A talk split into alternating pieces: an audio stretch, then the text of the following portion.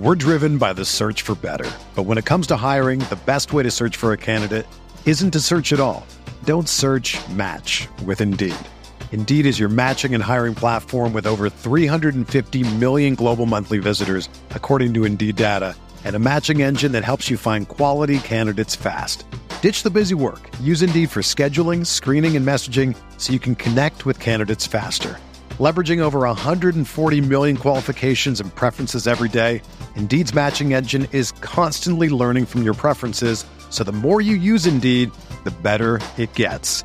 Join more than 3.5 million businesses worldwide that use Indeed to hire great talent fast. And listeners of this show will get a $75 sponsored job credit to get your jobs more visibility at Indeed.com slash BlueWire.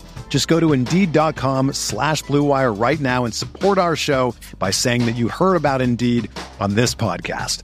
That's Indeed.com slash BlueWire. Terms and conditions apply. Need to hire? You need Indeed.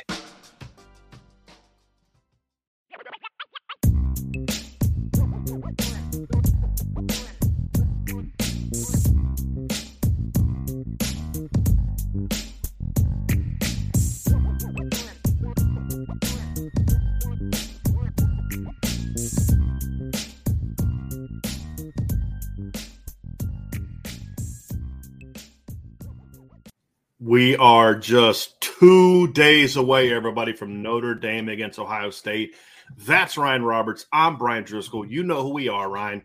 Let's just dive right in, man. Today, as we are now two again, a little over little over 48 hours away from kickoff for Notre Dame, Ohio State. Number five Notre Dame against number two Ohio State epic matchup. First time they've met in the regular season since 1996. Statement game opportunity for Notre Dame. It's a big opportunity for Ohio State.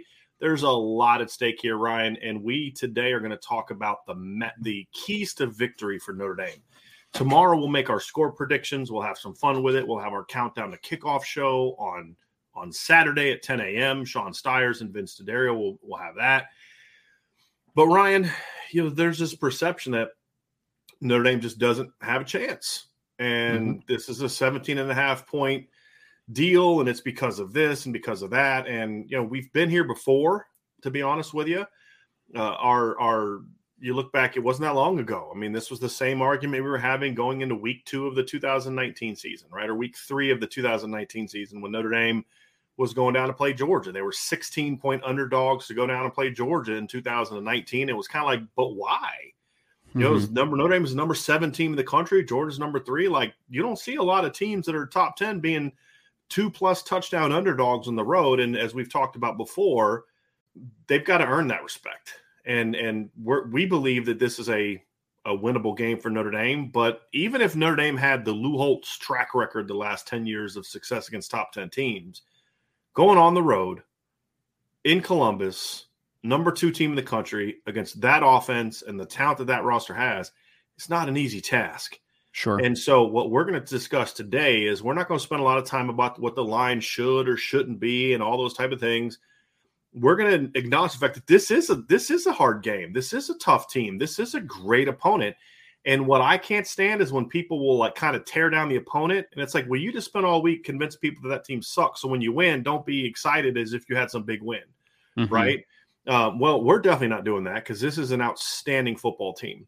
But yep. it's also a game, Ryan, that we believe Notre Dame absolutely has a chance to win. Margin for error may be thin, but there's no reason that Notre Dame can't win. And if they do the things we're going to talk about here today, they're going to go into the fourth quarter on Saturday night with an opportunity to win the football game. We're driven by the search for better. But when it comes to hiring, the best way to search for a candidate isn't to search at all. Don't search match with Indeed. Indeed is your matching and hiring platform with over 350 million global monthly visitors, according to Indeed data, and a matching engine that helps you find quality candidates fast. Ditch the busy work. Use Indeed for scheduling, screening, and messaging so you can connect with candidates faster. Leveraging over 140 million qualifications and preferences every day, Indeed's matching engine is constantly learning from your preferences, so the more you use Indeed, the better it gets. Join more than 3.5 million businesses worldwide that use Indeed to hire great talent fast. And listeners of this show will get a $75 sponsored job credit to get your jobs more visibility at Indeed.com slash BlueWire. Just go to Indeed.com slash BlueWire right now and support our show by saying that you heard about Indeed on this podcast. That's Indeed.com slash BlueWire. Terms and conditions apply. Need to hire? You need Indeed.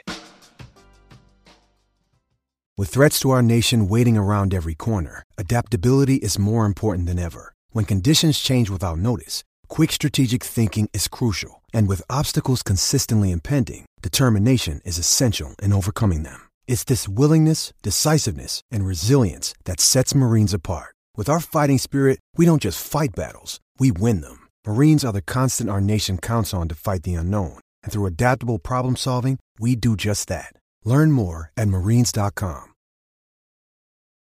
I think a lot of my optimism comes from the coaching staff, honestly, Brian, and kind of the things that you're hearing. Again, we have to see it on the field, but we talked about it a little bit yesterday. You know, they, were talking about the the line and disrespect, and and sure, I, I feel like that there's an inherent thing that players are probably using that in the back of their mind, like, hey, that's that's some added motivation. But like my main point, Brian, was like if you need that type of motivation to go in and play your best game against Ohio State, then like you're not that you're not it. You know what I mean? Like you right. have like if if a player if Tyler Buchner needs like a little added uh, bonus of like of getting himself juice for a game like that, then maybe he's not the guy that we think he can be, right? And that goes for right. every player on this football team, man. Like this is a game that you shouldn't need any extra yeah. to get you ready and to get you prepared right. and to get you juiced up. You're on the road, number two team in the country against a great football team. And I'm I mean I'm juiced myself, man. I'm just I'm looking forward to it because I feel like we are, you know, I feel like we're very realistic, objective, but we're still optimists as far as like how good we think this football team can be. And I feel like we're at some t- some points. I feel like we're kind of on an island with that. You know what sure. I mean? But I, I really do. I've been there that, before. I mean, yeah. I predicted uh, I predicted a competitive victory or competitive game in in 2019 against Georgia you know, thought Notre Dame would beat LSU both times. I mean, that's just kind of how it is. I mean, mm-hmm. and that's okay, but there's a reason, like you said, right? There's a reason for it. Yes. Right. You don't want people to keep thinking you should be 70. If you don't want to keep being a 17 and a half point underdog on the road, then stop losing every big game you're playing. Okay. So, I mean, it, it's simple as that. And so that's what Notre Dame has to come out and prove and, and say, right. hey, look, because look, end of the day, you know, I'm, I'm going to add to what I know you meant to say because we, we're on the same page here the mm optimism does come from the coaching staff, but not because we think these coaches are miracle workers, but because we think this coaching staff, unlike last year's coaching staff, is filled with guys top to bottom that know how to put the talent in position to play to their potential. Right. That's the key. And this is what I wrote in an article today. I said, look, my optimism about Notre Dame's run game is not built. So Ryan and Sean had their their stacking up article yesterday or podcast yesterday. Well, I wrote my stacking up article today, which we always have at irishbreakdown.com. And I kind of made the run game matchup even between Notre Dame and Ohio State simply because of you have to look at the numbers from last year. And the point that I made was this is a Notre Dame's got to go show it. Sure. But the optimism about Harry Hiestand, which I talked about in my midweek musings article today, is he's not a miracle worker we're not asking him to be a miracle worker. We're not asking him to come here and you know uh, wave a magic wand and sprinkle some secret sauce in the players' pregame meals to turn guys who aren't talented into great players. Mm-hmm. It's it's like okay, why is there such optimism about Brian Hartline getting the receiving corps going? Why? Because they're talented kids and he has a proven track record of getting the most out of his wide receivers. Well, guess what? So does Harry Hiestand when it comes to offensive linemen. So the talent is there. It's up to the coaching staff to get him in position to be successful. And you and I have great faith that they're going to do that. But this is a show me business, as we always it. talk about. Yep. And now they got to prove it. So, what we're going to do now is we're going to kind of go through offensively, defensively, special teams. And then there's one overarching big picture key to success that I have not told Ryan about, but I have a feeling Uh-oh. he's going to know exactly what it is. And we're going to agree on this. So, Ryan, let's begin with the keys to victory for the Notre Dame offense. And the way we're going to do it is we're going to try to give you a little bit more detail than just simply don't turn the ball over. uh, you know, the, you know the simple things, right? Co- like coaching cliches. Let's call run, coaching block, cliches. And catch. Okay, yes. great. That's that's wonderful. But but some of the stuff is going to be sort of obvious, and and we're going to explain why they're important. So we're going to take four keys on each side of the ball, and they kind of build on each other. They're not necessarily most important to least important or least important building to the most important. They all kind of build on each other. Mm-hmm. And when you look at the offense, I think the first one is a big picture thing, Ryan. It is imperative. And I asked Coach Freeman about this today's press conference. They have to start fast. Yep. The one thing you simply cannot do on top of like don't turn the ball over, stuff like that. The one thing you cannot do against this Ohio State team is fall behind big early. Yes. You want that's why they get the 66 to 17s and the 56 to 7s because mm-hmm. they just jump all over a team. Then you get in this mode where you're now out of your game. You've got to now throw. They can pin the ears back, come after you, force turnovers. The Next thing you know, it's 35 to 7 at halftime. Yep. Where like that's what this team can do to you if you're not able to kind of come out and and set your agenda immediately. So the first thing this Notre Dame offense has to do is start fast. And we'll get into all of the things of what that looks like, Ryan. But if the defense is is starting off well, then you've got to get some separation early and, yes. and, and make Ohio State play catch up. If the defense maybe needs two to three series to kind of get caught up to what Ohio State's doing, and Ohio State's putting points on the board, you got to match right. and keep the defense in the game and long enough for them to make the necessary changes. It's either one of those things required that the Notre Dame offense come out early and be effective in getting moving the ball and getting points early. That's sort of the big picture key to this game because if you don't do that, this game could be over by halftime. And that's true for anybody Ohio State plays. That was true for Clemson in the 2020 playoff game. They mm-hmm. couldn't keep up early, and Ohio State just overwhelmed them. And then they had no chance. You have to be able to come out early and start fast. I think there's two keys from from that sense, Brian. For me, one is the natural Ohio State, and this is most offenses, so this isn't something that is just you know, relative to Ohio State, but offenses for most part, they feed off of staying in rhythm, right? Building on one a building, gaining momentum. Ohio State's the same way, man. Like there's going to be moments where Ohio State the the offense is going to be methodical, right? Like it's just going to move at a very good pace and you're going to have to kind of counteract that momentum. And if they get up on you, I mean, that means that their offense is probably humming, and then you have to come from behind. And then at that point, you're saying even if you can mount a comeback, you have to get into a shootout with them. And right. that's not an advantageous way to beat Ohio State. It's not. Like we talked about that yesterday a little bit. You don't want to get into a, a, a game where although I have the most uh, utmost confidence in Tyler Buchner, I don't want him to get into a shootout with CJ Stroud, right? Like I don't want that to happen. CJ throw for throw, you, right? You don't, you don't, you don't want that to happen, right? Like you you want to alternate punches, but you do not want to get a situation where you have to now have be perfect, and your margin for error now reduces to that to that smallest uh, smallest amount. And the other thing for me, Brian, I don't know if you agree with this, but Notre Dame is also a young football team in a lot of spots, right? Like we've talked endlessly this offseason about the sophomore class and why it gives us so much hope, right? Getting off to a good start builds confidence very quickly if you're a younger team, right? But adversely, and I'm not saying this is again, this isn't relative to Notre Dame. This is relative to all young players for the most part. If they hit adversity early, sometimes it shrinks you a little bit, you know, especially if it's your first career start in the horseshoe, right? Like those things can be detrimental to playing your best possible football game. So getting off to a fast start, I think also building confidence for a younger football team in a lot of spots. I think that that is my, I mean, it's my biggest takeaway, if we're being completely honest, is I need the sophomores, the younger players, the guys that might be starting their first game at Notre Dame, they need to build confidence early. And you and it, would be the worst possible outcome if Ohio State jumps on them because I just don't know how that's going to affect some of their psyche, if we're being honest. Well, on top of that too, Ryan, you have to look at it from the standpoint of the the faster that they start off, the louder the crowd noise gets, the the, the more raucous the environment gets, and that's a part of it. I mean, I think sometimes home field advantage can be overplayed a little bit. Like you're not a 20 point better team than someone, but because you're on the road, you're a 10 point worse team than them. Like it, but a, a game that could be a four point game in either direction is could be the difference between that home environment. You know, that's something that hurt Notre Dame in 2019 against Georgia. You lost by six, a big part of the game.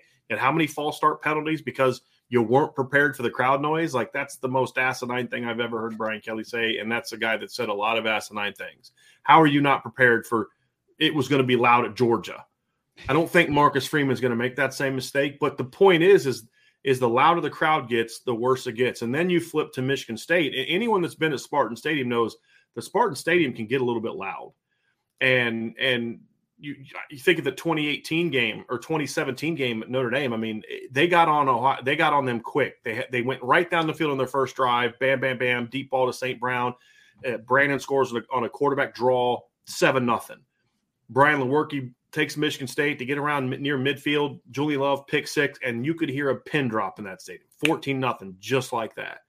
Mm-hmm. By halftime, they knew the game was over. And, you know, so now all of a sudden you're on the road and it's now a pro Notre Dame environment, you know, because it's your crowd making noise, not theirs. But it, when the opposite is true, which is what happened later that year in Miami, is Notre Dame mm-hmm. allowed Miami to get off to a good start, and that place went nuts. And that is one of the most front running crowds ever. Well, Ohio State fans are not front runners. They're going to be loud until they no longer have a reason to be loud. And that's going to be the key is is they're going to have to that that's a but that factors into your youth thing, Ryan. Mm-hmm. Some of the veterans are used to that. They've been in those environments sure. before, right? But the younger guys, this may be the first time they've been in that environment. And that's why it's important to kind of come out quickly and just try to keep that crowd a little bit out of this contest.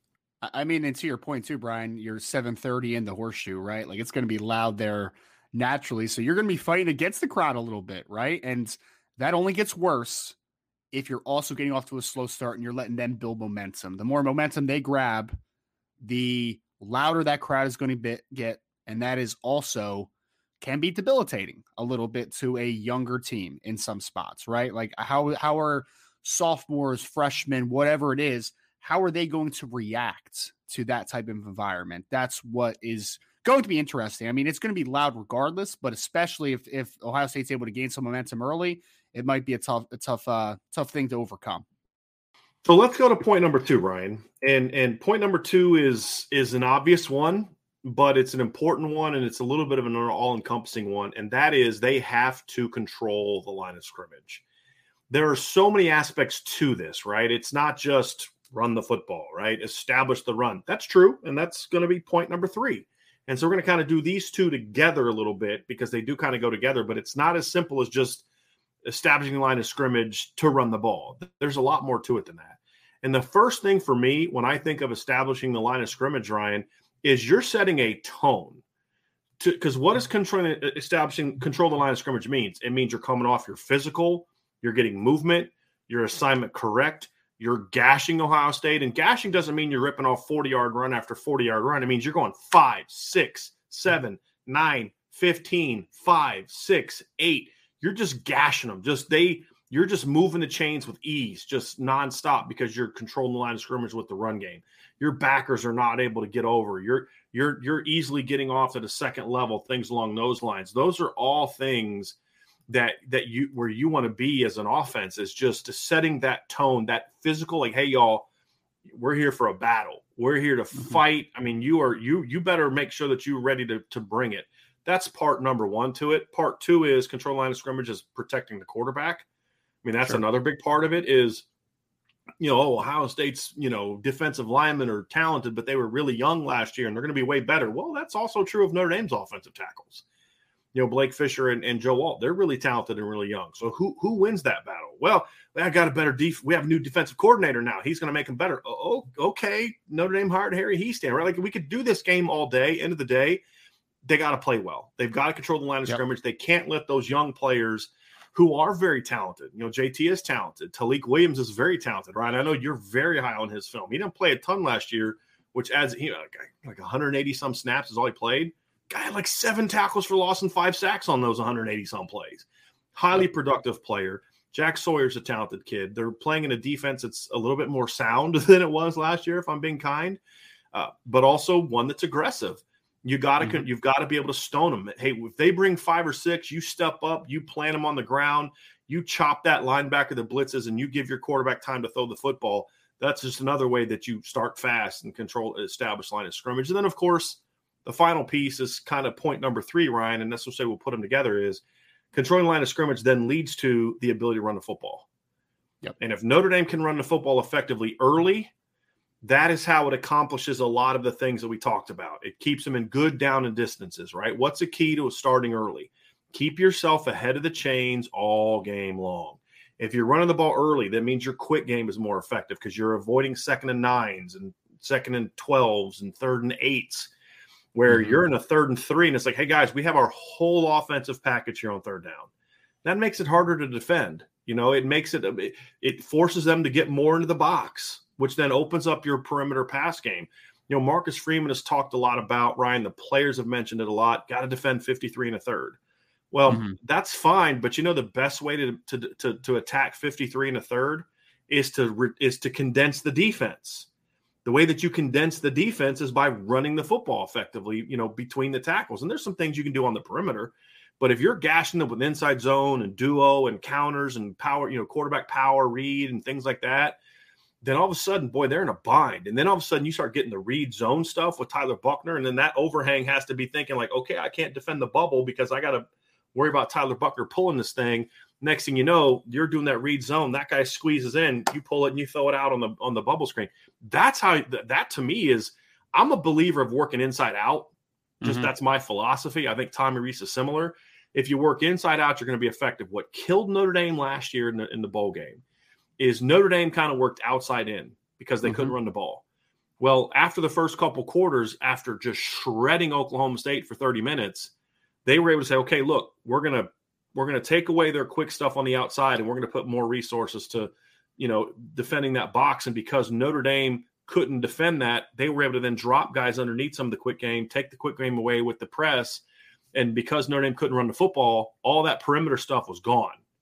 Yeah. And you know, that's the thing is if if they would have been able to come out in the third quarter and run the football, Oklahoma State's counter to the perimeter pass game stuff would have resulted in just getting gashed right? Just just ramming them up, up up the middle. And so that's the thing is if you can establish the running game, it opens up so many other things. You it's harder to defend 53 and a third when you've got to worry about what's going on in the box. And so controlling the line of scrimmage leads to all those things. And the end result at the end of the day is you're running the football, and that's going to be a big, big key for Notre Dame against Ohio State. Uh, and, and everything is built off of the run in this offense, in my opinion, right? Like it's some offenses are built for the pass to set up the run. Some are built up for the run to set up the pass. But Notre Dame's offense specifically is one where like it's a sequence of things, right? It goes from ability to run the ball, establishes the read game, the ability the ability to pull and work the RPO game, the ability to work and do the play action game.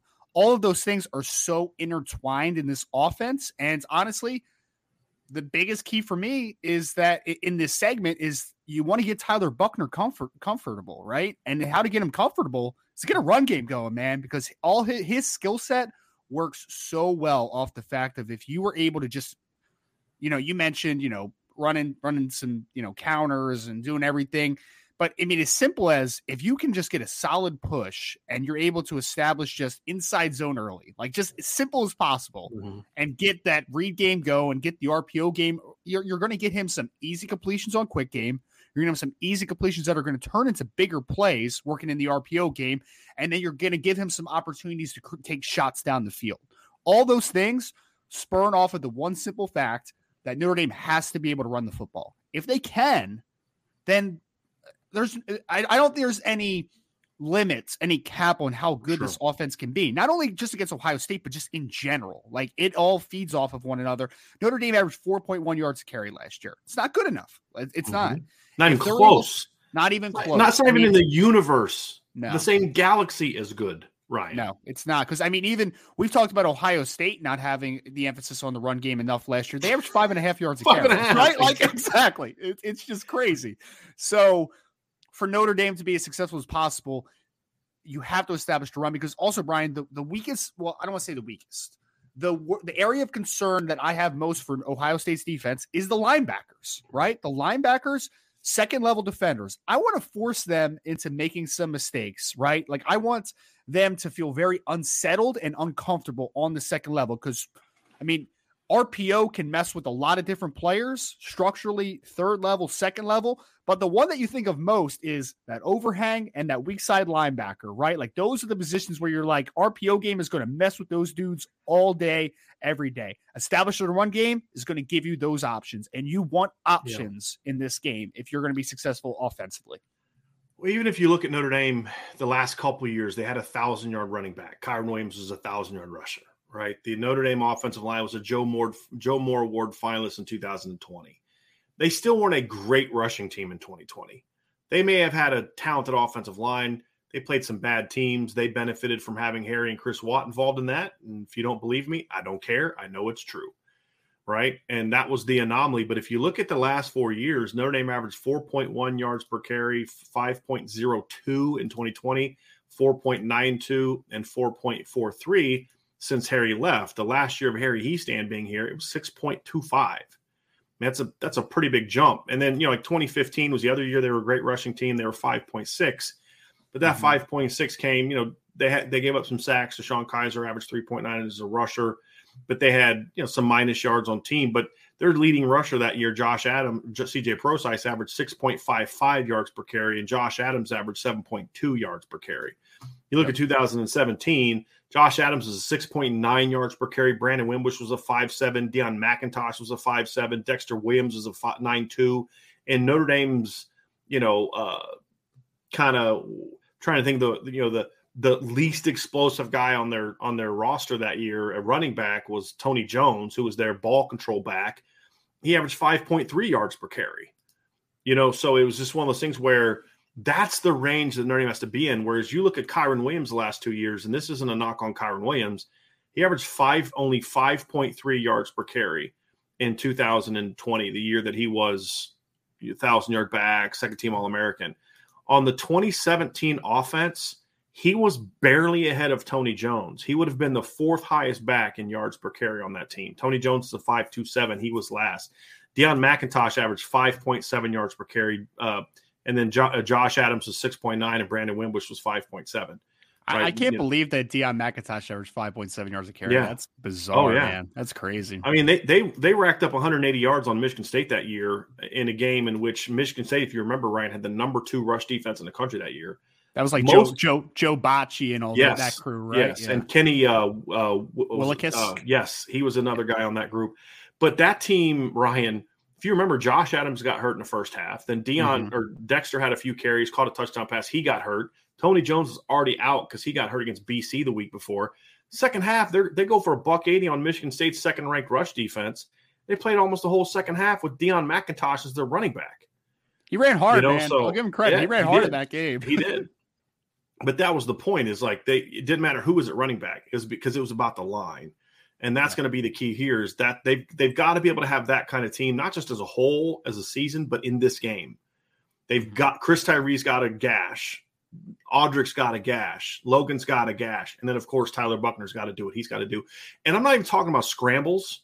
I don't want to see tyler buchner with like 75 yards of scrambles and you're like hey we ran for 190 yards against ohio state. I'm like yeah but like tyler buchner had a 50 yard gain on a on a on a scramble and a pass play. You didn't run the ball. That's it's not about rushing yards, it's about effectively running the football on running downs. That's the key. You've got to right. do that.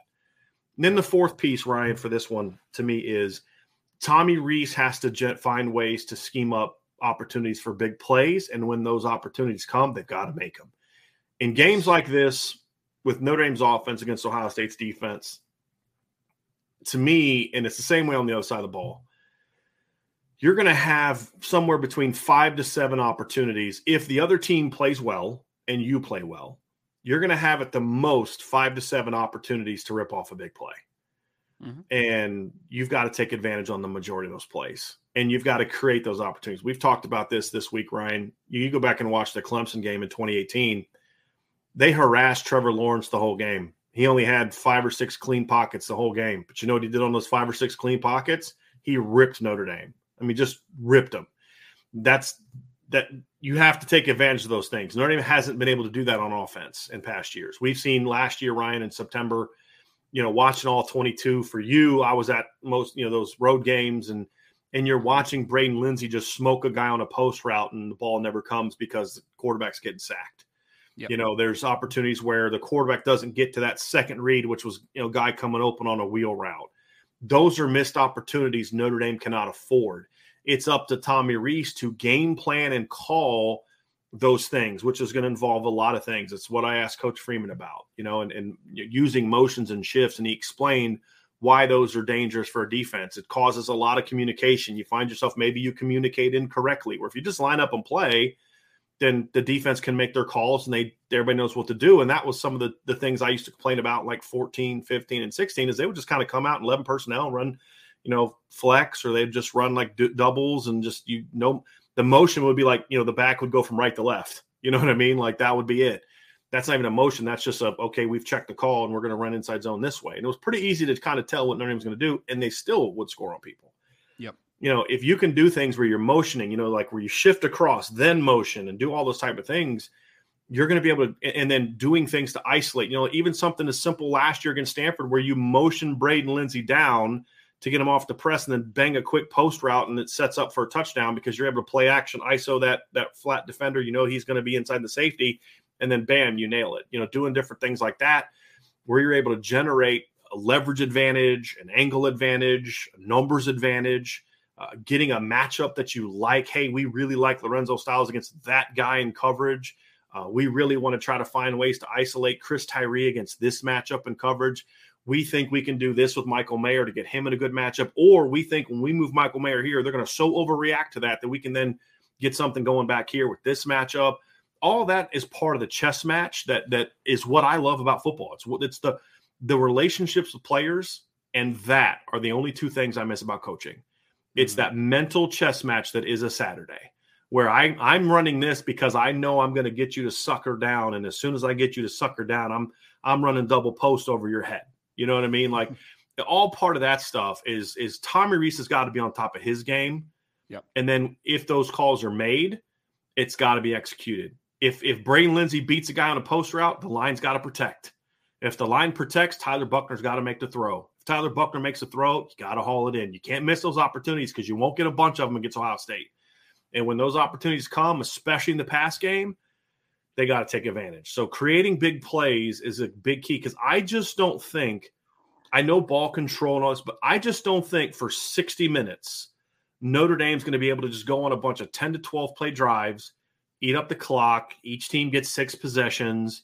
And like all of a sudden, it's like playing the triple option. That's not going to happen. If you want to win this game, yes, you need to control the ball and do it, but you got to generate some big plays.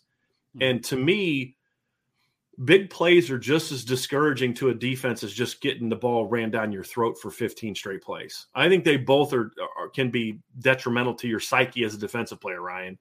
And if you can do both, then I think it's almost like, well, what are we going to do? What can we do now?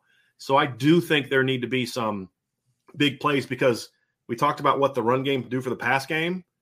If they if the run game is successful and that opens up some pass game opportunities, Ohio State has zero chance to slow Notre Dame down. Zero.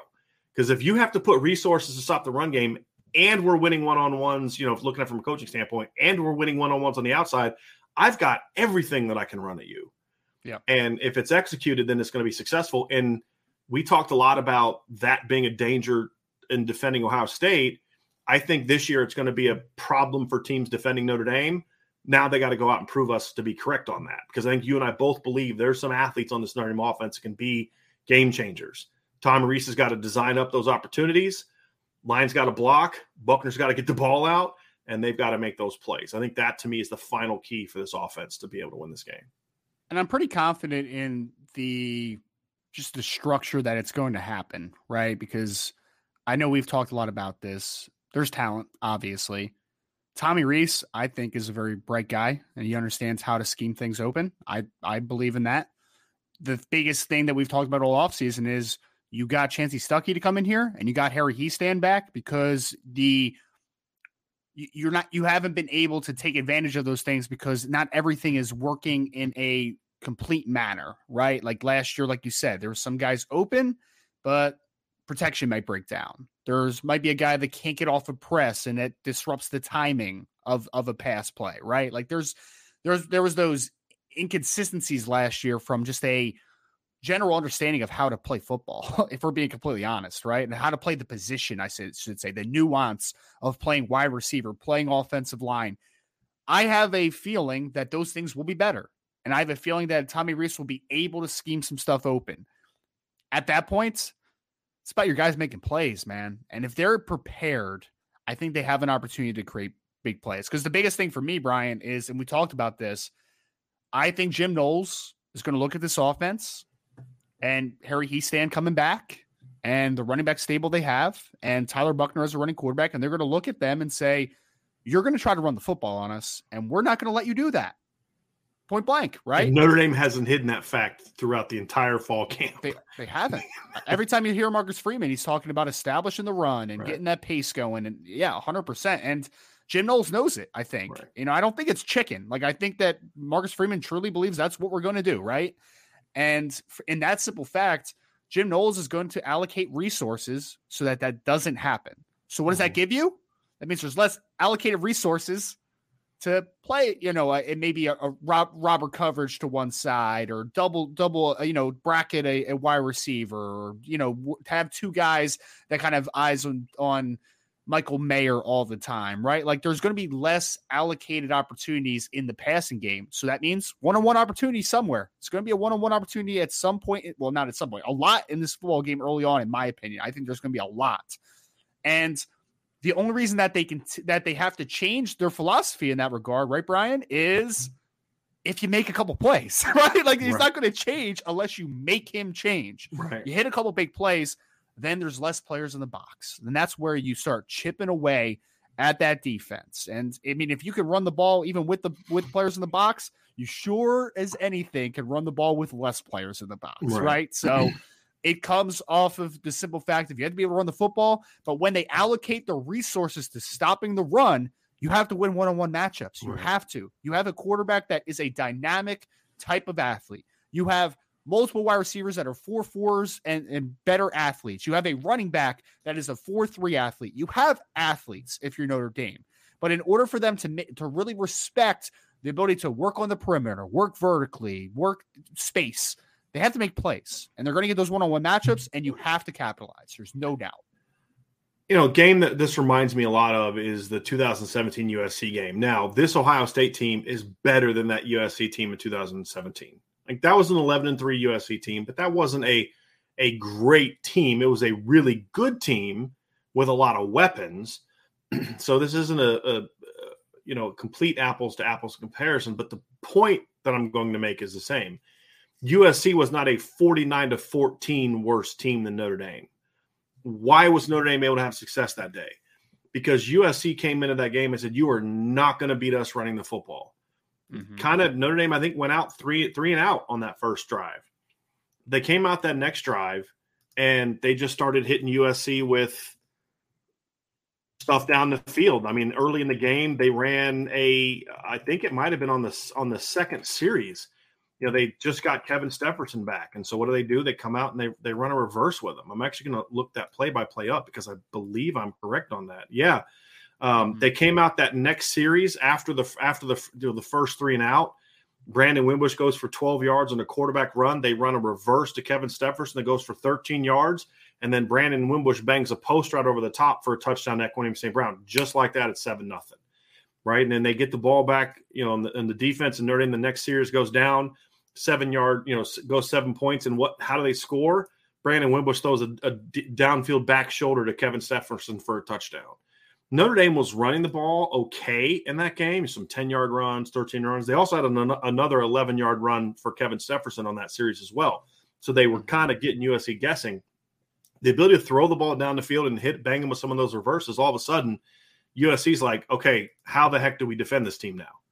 Like, what are we supposed to do now? And and so then that kind of leads to all of a sudden Notre Dame just starts wearing them down and just gashing them because now you've got to worry about the reverses that are hurting you. You've got to worry about the post routes over top that are hurting you.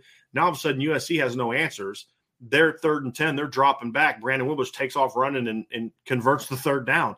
Like when you can get a team like that into that scenario, all of a sudden a game that where Notre Dame was probably a seven to 10 point better team than USC, Ohio State that year beat USC 24 17 right? I mean, you know, th- th- they were a good team that year, but why was Notre Dame able to absolutely destroy them? Because USC's defense, that's what we call defending the whole width and length of the field, Ryan, mm-hmm. is that right there. When you're hitting them with that stuff and those big plays and throwing the ball down the field, how do you defend the run then? Because USC's had a very similar philosophy that everybody else is going to play this team is going to have. And this team, I think, has more weapons in the pass game than I think that 2017 team did. you know, with Cameron Smith. I mean, that was the first game back for Stepherson, or second game back. He played sparingly against North Carolina the week before. But if you can mm-hmm. create those big plays in the pass game, it almost makes it impossible to stop that offense. And, and again, we've said that about Ohio State. If they can run the football, it makes it really hard to stop their pass game, and vice versa, because they both make each other better. So those big play opportunities, because just completing a 15 yard gain, the occasional 20 yard gain, is not going to force Jim Knowles to come out of his game plan. It's yep. got to be that, oh, snap, we went cover one. Braden Lenzy just smoked my guy on the outside for 50 yard touchdown. Or, hmm. you know, I, I thought I could put Tommy Eichenberg in coverage against Chris Tyree and they just scored a 50 yard touchdown on a, you know, on a on a narrow route where he just outran the guy or on a wheel route or something like that. Or, you know, those are the kind of things that are going to make you say, you know what, like they're they're burning us. And not yes. blown coverages either. It's like just you scheme uh, uh yourself into those big opportunities and it's going to force Ohio State to to think twice. And it, you know, it's it's that's the way to do it. I mean, that's the only way that they're going to be able to have a chance in this game to to score enough to win this game. Because again, this is not. I'll be shocked if this is a twenty to seventeen game. Shocked. I don't think you beat them with 20 points or 23 points or even 27 points per se. You're going to have to get to at least 30. And in order to do that, you're going to need big plays. There's no doubt about yep. it. Yeah, I mean, I even think back to the Michigan game last year, Brian. I actually, actually that uh that game was on TV a little bit earlier. I, I was about to text you about it, but I mean, Cade McNamara was a very average quarterback last year, right? But in that game, although he didn't throw the ball much, he made a couple explosive plays, man. And he made a mm-hmm. couple plays. He had a couple pass interference calls, uh, plays get called in that game you have to do you have to create those explosive plays when you uh, when you uh, just know man, Ohio State and again I know it's a completely different defense and it's a completely different situation I get it but my point is is that whether what team you're talking about if a team is having trouble stopping the run they're always going to allocate more to stopping the run right? Like they're that's just that's simple 101 stuff right? Like it's it's oh I'm getting beat here. I need to do something different to stop it. And then if you are having trouble now stopping the other thing which you have to allocate resources then you're a defensive coordinator never wants to get in the in between, Brian. It's like the the, the in between between being true to your scheme and then having to play out of your scheme, right? Like when you when you get into that little gray area there, then you start to scramble, man, and it is not fun. You're just like last second, like uh uh linebacker blitz a gap. Like I, I don't know what to do anymore, mm-hmm. you know? Like you don't want right. to ever have that type of just quick impulsive decisions because you just don't have an answer. And mm-hmm. big plays and running the football those things together will make any defensive coordinator very nervous. Yes. Very nervous. Ryan, before we transition to the defense, I do want to thank Tony Shea for this big super chat. Tony with a massive super chat. Appreciate you, Tony. He said, Here's 99 of the 1,000 I'm going to win Saturday. Go Irish. I hope let's you do right, it. Friend. Hope Love it. right. So, Ryan, let's transition to the, the keys to the Notre Dame defense. And to me, there are some keys that aren't really keys, but they're important. You know, like don't turn the ball over on obvious. Okay, on offense, that's an obvious one. That shouldn't be one of your four keys of the game. That's like anyone that remotely follows football can be like key to the game. Don't turn it over. Okay, cool. The one for me on defense that's the same thing. Like it's not going to be one of these four because it's a given. Is right. they got to tackle right? They, yes, they've got to tackle. They got to tackle well. That should be a tackle key to the game. Space. That should be yep. duh. Yeah, you got to mm-hmm. tackle. And so hopefully this team has done what it needs to do this offseason to become a much better tackling team because all the great scheme in the world goes right out the window if you can't tackle. And that's going to be a big, big part of this game. However, there are some other things that we do think are important, and hopefully, good tackling is sprinkled in throughout all four of these things. And again, it's going to kind of, kind of build on top of each other. Mm-hmm. So, to me, the biggest thing is again, it's controlling the line of scrimmage. Yes. That's going to be another big key. And it's not just it's not as simple as shutting down the run. It's not as simple as it's dude, it's it's all of it. And to me, I'm going to do this again. I'm going to tie these two points together, Ryan, because I think they go together and build each other is a key number 2 is you've got to be disruptive. What does disruption mean against a team like Ohio State? You're constantly resetting the line of scrimmage in your favor. You're not allowing them to play within rhythm. That means a lot of things. Like we talk about run game.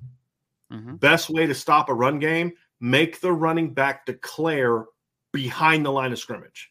If a running back is basically staying on his run track to the point where he is making a cut off of a block that is effective, you're he's gonna he, it's gonna be minimum five yard gain, right? If the running back is running through the line of scrimmage on his track, it's gonna be minimum five yard gain. And Ohio State's going to try to do the same thing to Notre Dame. Yeah, it's nice to get the 50 yard runs, but if they're just 5, 6, 8, 12, 5, 7, 9, Notre Dame has no chance. That's the kind of run game that they need to to eliminate. And so to me, it's that. It's make TreVeyon Henderson bounce to the perimeter three yards mm-hmm. behind the line of scrimmage. That's the only yes. chance you have to catch him and push him to the sideline. You know, make him cut on inside zone or their mid zone that they like to run. Make him cut three, four yards behind the line of scrimmage. And I'm going to point to this. I'm going to draw some lines here just to simply make a point. Ryan Day's NFL experience came under Chip Kelly.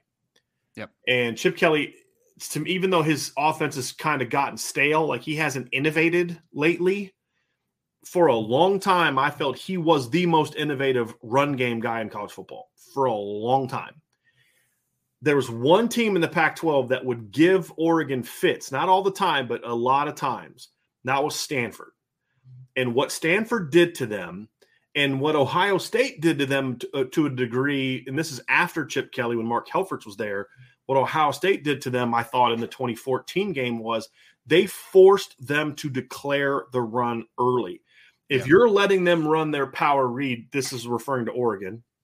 If you're letting them run their power read where Marcus Mariota or Darron Thomas or Dennis Dixon could just ride that sucker all the way out, you're done Mm-hmm. What Stanford was able to do was to attack and make him. It's a handoff. Now go rally to the ball.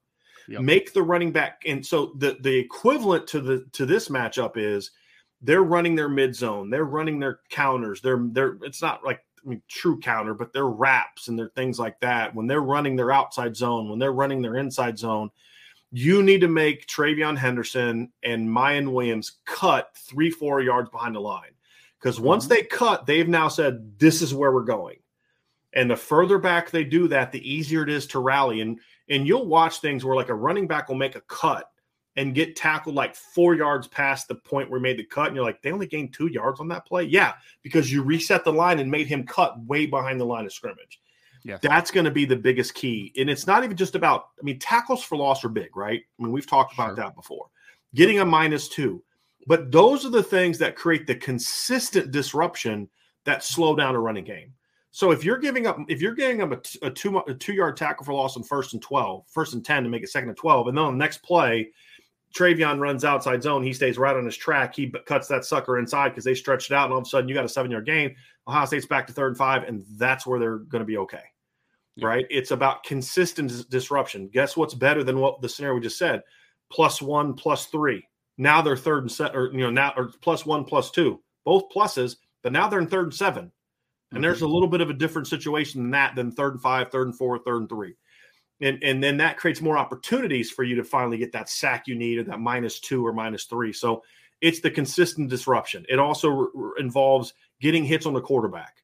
It yes. means CJ and and the equivalent to the to Oregon would be it's sort of like that's what you want to do to their pass game is what you did to the Oregon run game, which is make the ball get out quick. You know, mm-hmm. look, rally to the ball, let them cab their five, six, seven yard gains, but you're rallying the ball. You're forcing CJ to get rid of the ball quicker than he wants to. Because what happens there, Ryan, with all the mesh stuff that they do, if you're mm-hmm. constantly disruptive, they don't have time to let those mesh routes come clear. Now they're back to their hitches, their unders, their slants, their stops those are effective stuff, but those are plays where you're more likely to kind of catch them without them getting in space.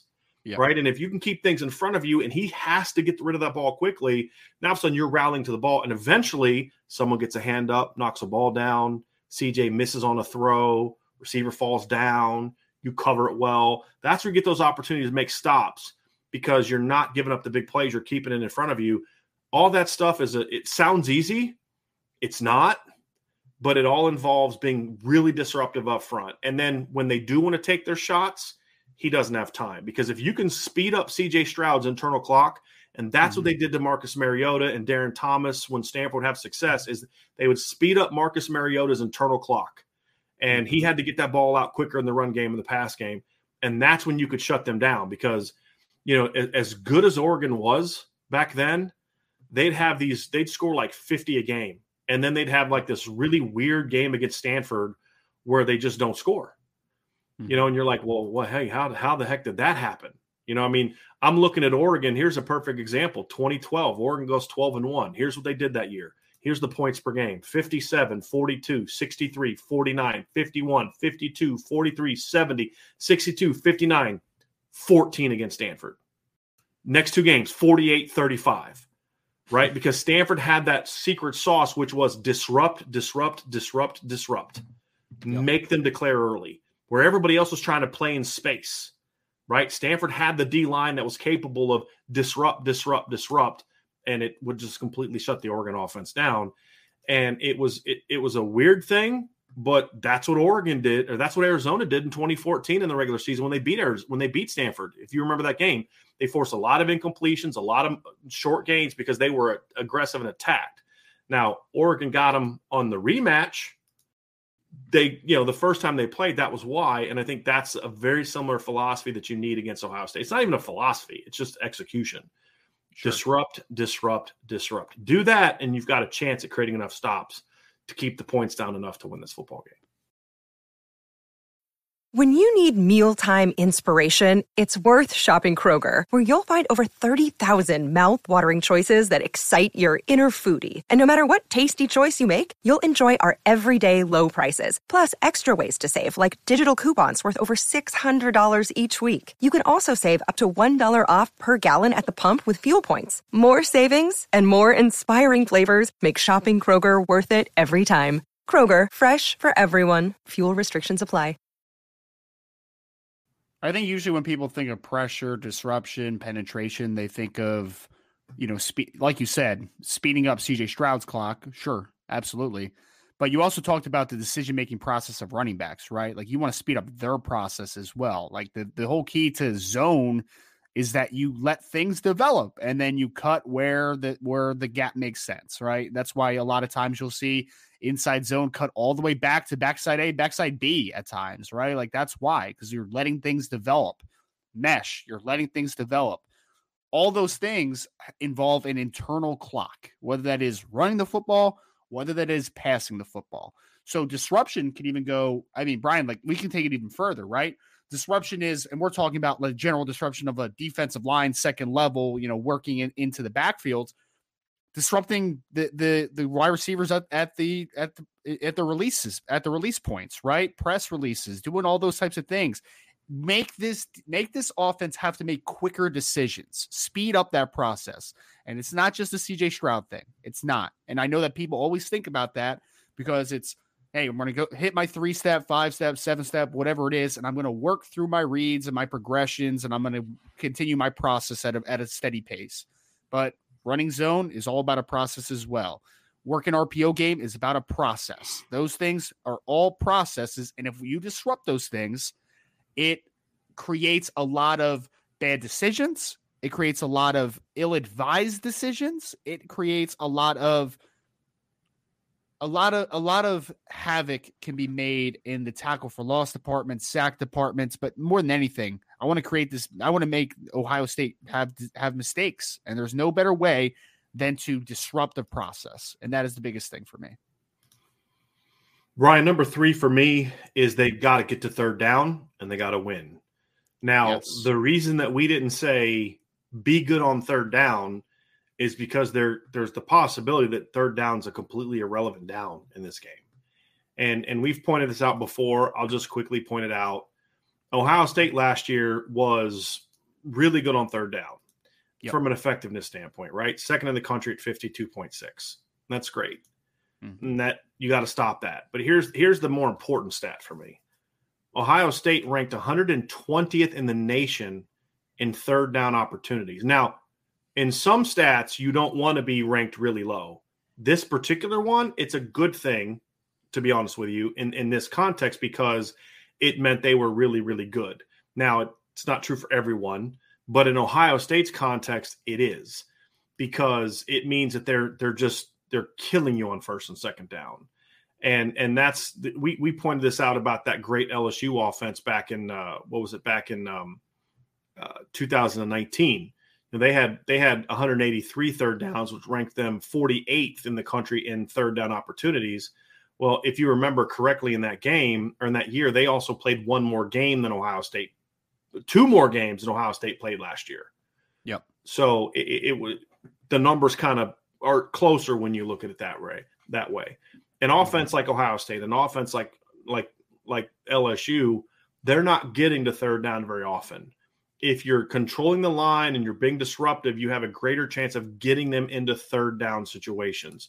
Now, of course, the key then is you then have to have success, which is like, okay, we got to third down. Now what? Well, last year, both of these teams were great on third down. Notre Dame was great on third down last year, third down defense. They they ranked 10th in last year in, in third downs. And Notre Dame ranked 11th in forced turnovers. Ohio State ranked second in third downs.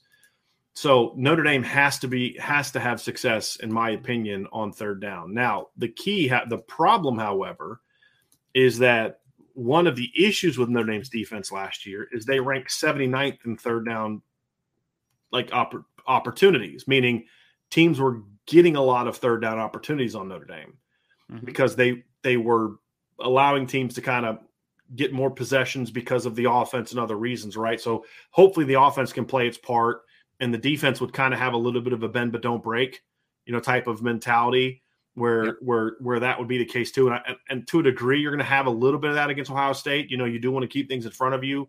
I don't know mm-hmm. if I want to do bend right, uh, sure. but you know, you, you do want to keep things in front of you a little bit at times. Getting to the third down is important, and then having success on third down is even more important. And we're gonna we're gonna kind of tie this into number four too, right? Because I think they go together. Mm-hmm. Red zone. Yes. Red zone success is important and and this this is a little bit more complex than just keep their seven opportunities to three. That's the most obvious right? But even deeper than that you have to get them in the red zone. And what that means is don't let them score from the 40 don't let them score from 50 yards out. Don't let them score from 60 yards out. If TreVeyon Henderson rips off a 40 yard run okay, that sucks, but make sure you tackle him inside the 20 and don't let him get into the end zone. Then you have a chance with the field reduced with the the because now it's still 53 and a third, but you don't have 60 yards over top anymore. And you can be a little bit more effective there. So limiting big plays, Ryan, is a big part of the red zone de- red zone defense opportunities for Notre Dame. Is you want to be in red zone opportunities. You want to be in third down opportunities because I believe, and this may sound a little nuts, Ryan, and, and if you want to push back on it, feel free. Mm-hmm. I kind of feel like I'm of the belief that the more plays Ohio State runs, the worse it is for them. And my example is here's the here's the four games they had the most play they ran the most plays in last year. Oregon, Michigan mm-hmm. State, Nebraska, mm-hmm. and Michigan. Now, Michigan State, they did great. The other three, the offense never got to 30. Yeah. Now, they had a bunch of yards, but they kept having to run plays because those other teams limited the big plays. They got them in the red zone and a lot of times held them to field goals or they didn't score at all because the more plays you run, the more opportunities there are for you to make a mistake. I don't want three play 80 yard drives, right? I mean, it's a stating the obvious, you know, but to me, that's a that's a big thing. And and if Notre Dame can limit those opportunities, that's going to be a big part, a big big part of this game. Yes, you want to keep them out of the red zone mm-hmm. completely, mm-hmm. meaning they're not scoring at all, but that may not be a realistic. Get them into third downs, get them into the red zone, stop them on third down, hold them to field goals. If you do that, you know, Ohio State could go right up and down the field the first four times on Notre Dame and score every time.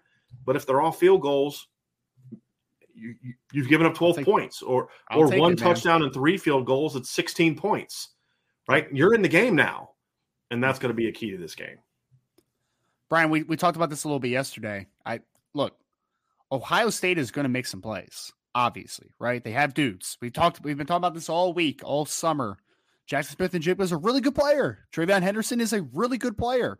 Marvin Harrison Jr. is probably going to be a very good player. Emeka Egbuka is probably going to be a very good player. Ohio State has players, there's no doubt, great playmakers. But my thing here is that you're going to give up some plays, But to the bend but don't break thing, right? The thing about that is that there is eventually a breaking point, right? Like we talked about a rubber band yesterday, right? You pull it and eventually it's going to get to that point where it's either going to break or it's going to bend back. And in these two situations that we're talking about specifically, third down and red zone, there are when your back is against the wall and that's when you have to play your best most most competitive football right? Like those are the big moments in football games. So you have to be able to hit those breaking points because it's going to happen. Like i mean again it's going to happen. You're going to hit those breaking points. Is notre dame resilient enough to bounce back and be better than ohio state in those in particular situations? If they are if for me I, I mean i keep saying it right? I've said this all week limiting their effectiveness, limiting them, not completely stifle them. That'd be great. You know, if if Notre Dame put give up 14 points this game, I mean, like, wow, they do something fantastic. like that, Ryan. We're having a whole different conversation after this game.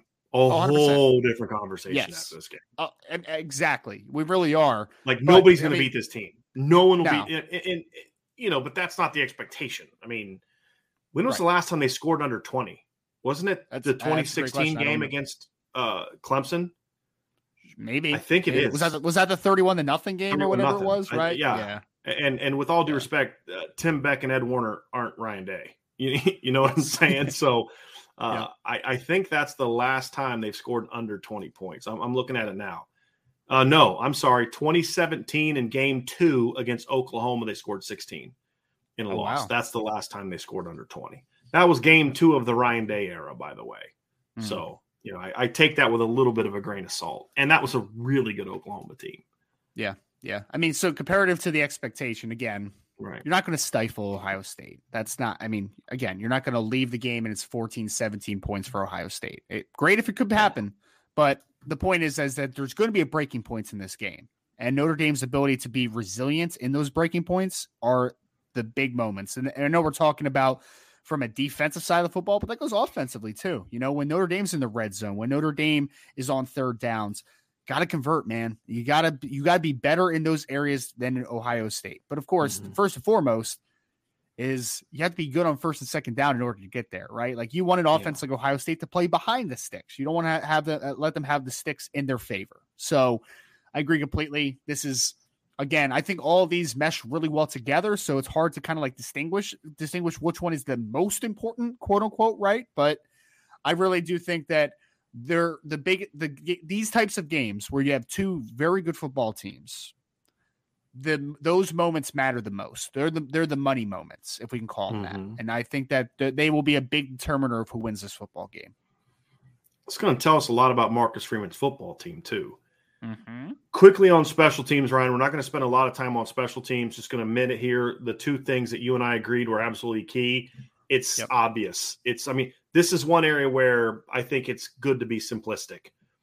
Win the field position battle, which means try to allow yourself to not have to go 85 yards every time you get stinking football, but then make Ohio State have to go 80 to 85 yards every time they get stinking football, right? And not giving up the long returns, not shanking punts, not you know, not line driving one that the guy can return 20 yards, that kind of thing. Win the field position battle, and you can't have mistakes. You can't give them easy points. If you give them the ball midfield, they're going to score most likely. I mean, you've got to make them work. And that's the job of the special teams. Make Ohio State's offense work. Make them go the distance every time they get the football. If you can do that, now the offense helps that too. Punt from the 50 instead of your own 20 you know that, that's how you can help too. I mean, Jon Sot's not a miracle worker where he's going to turn a minus twenty into a minus fifteen or you know plus fifteen for you. But uh, you know that's that the coverage has got to be great, and you can't have you can't fumble the ball like you did against Cincinnati, like you did against Clemson in 2018 or 15.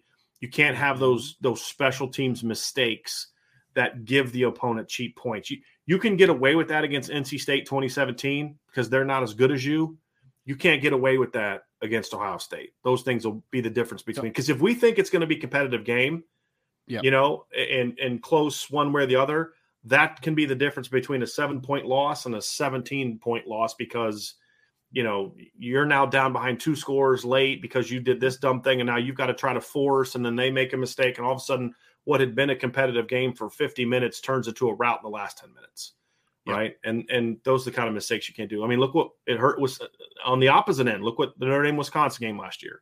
Exactly- Wisconsin rallies back, gets the lead, force a no, Notre Dame's quarterback's out of the game because he's injured.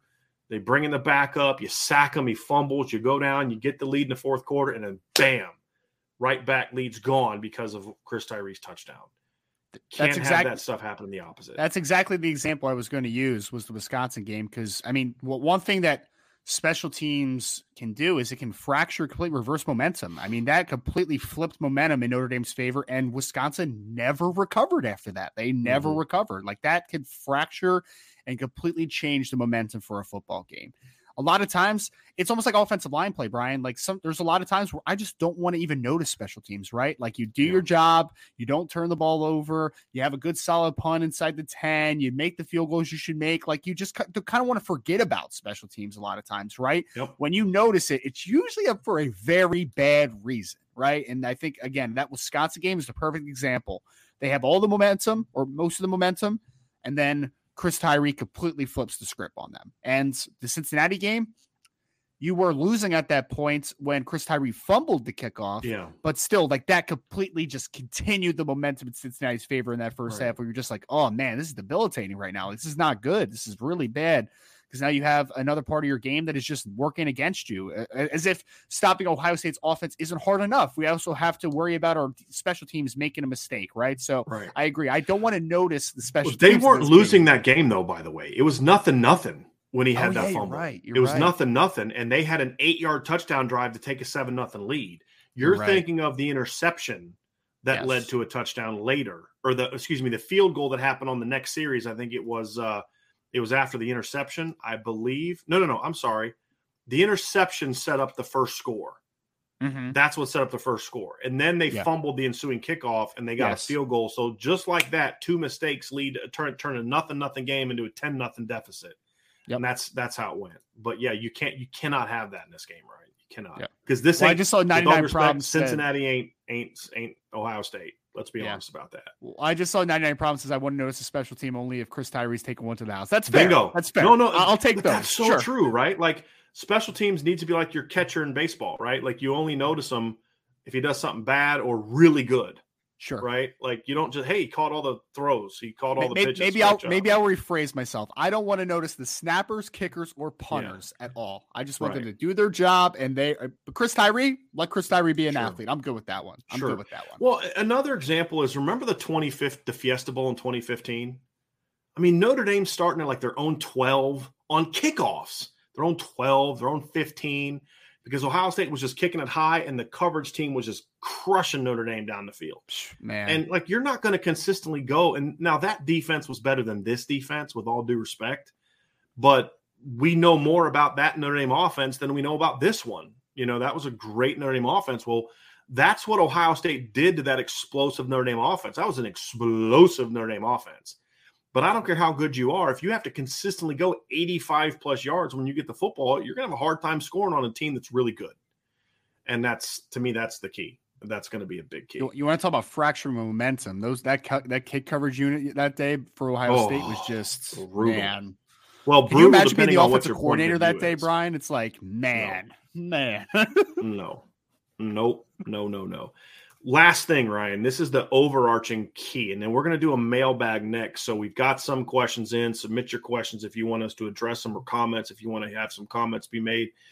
But the last thing is this, Ryan to win a game like this, there's one word that has to permeate through your entire football team and it's not like the cliche things like it's a cliche but it's a it's a it's a more impactful cliche it's not toughness attitude it's this finish you have to finish. You have to, when you get the ball, don't settle for field goals, finish in the end zone, finish off blocks, finish off runs, finish off plays, finish off tackles, finish off, you know, all the, you know, finish off blocks, all that stuff. You have to finish. Finish your series off well. Finish. Yep. Do that, and you put yourself in an opportunity to be in the game in the fourth quarter. That's what Notre Dame needs. If they can be, here's what's going to happen in this game, and we'll dive more into this tomorrow they're either going to get run early or they're going to go into the game in the fourth quarter and it's going to be really competitive. And that's to me how Notre Dame wins. I don't see a scenario in which this is like the 2017 USC game. I was simply making a point about that game about how they put the USC defense in a bind. I don't see them holding this U this Ohio State offense to 14 points like they did USC that day.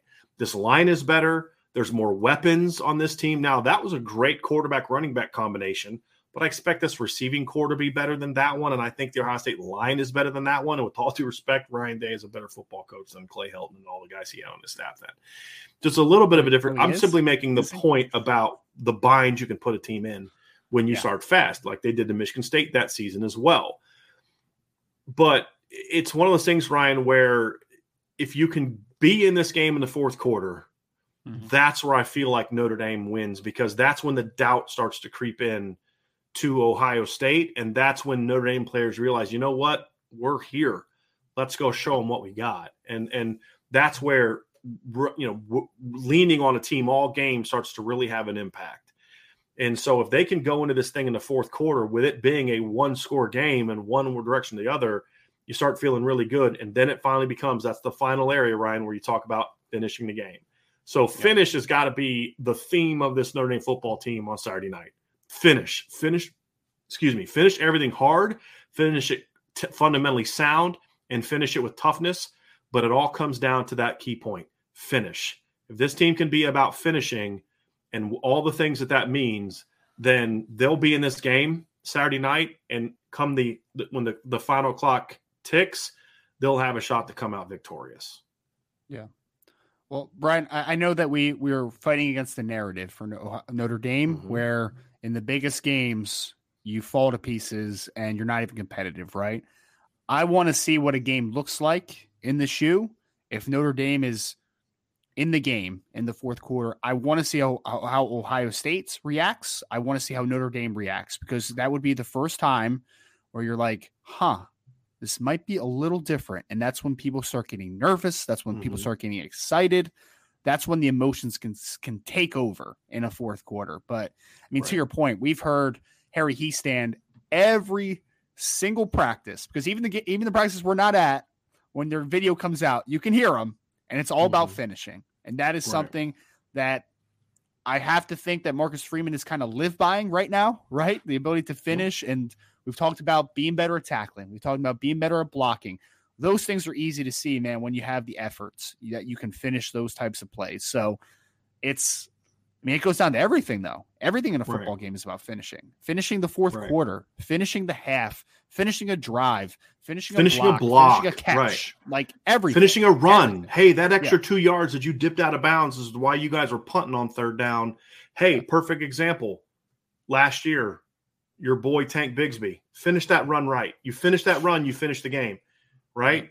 Twice yep. actually. My my, my boy, right. my boy. Yeah. Ain't mine. Not after that. It's like, like that parent. Talent, I only claim so, my kid when he does stuff I'm proud of. Like when it's not, it's that's my wife's kid. You know. Your wife's kid. Uh, yeah, I don't have kids, but you know, it's my that's my dog when they're do good. That's what I say and, to my friends yeah. when uh, it's someone I don't yeah. like or something. I just say that's your yeah. boy. That's your boy. So it's boy. about finishing, Ryan. And yep. if Notre Dame can finish and do all the things we talked about, again, these are not pie in the sky. Oh, gee, I don't think Notre Dame can do that, and everything has to go perfectly. And this is no, this is just play your game and play sound football, play physical football, play your game, use your talent. This is not this lopsided roster that people make it out to be.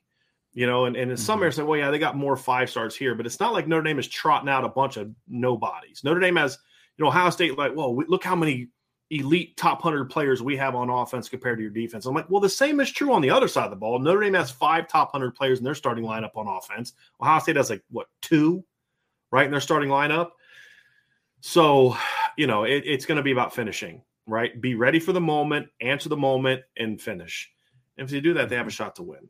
So that's going to do it for our keys to victory breakdown. We're going to go to a mailbag next. But before we do get to the mailbag, I'll ask you all to hit that like button, hit that subscribe button, hit the notification bell, share this podcast, and of course, uh, make sure that you sign up for the message boards at boards.irishbreakdown.com. Also, you can check out our website down below, www.irishbreakdown.com, or just irishbreakdown.com.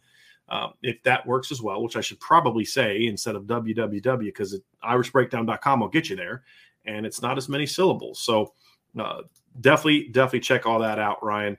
Uh, for us, we would appreciate that. And thank you for listening to the Keys to Victory portion of today's podcast.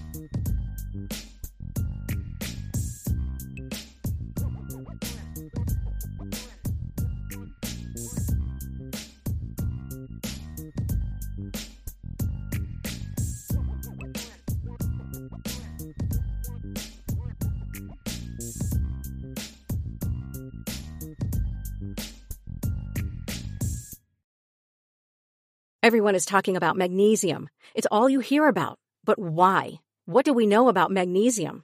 Well, magnesium is the number one mineral that 75% of Americans are deficient in. If you are a woman over 35, magnesium will help you rediscover balance, energy, and vitality. Magnesium supports more than 300 enzymatic reactions in your body, including those involved in hormonal balance. From functional medicine doctors to mental well-being and female hormone experts, we all know that magnesium is the one mineral to improve all aspects of well-being and health. But which one? Magnesium Breakthrough from Bioptimizers, the trusted choice recommended by leading experts with seven best absorbed forms of magnesium to ensure your body receives the support it needs for overall well-being. Go to bioptimizers.com slash balance today and use code BALANCE10 for 10% off. Support your journey to wellness at B-I-O-P-T-I-M-I-Z-E-R-S dot com forward slash balance. Magnesium Breakthrough from Bioptimizers, your foundation to optimal health and vitality.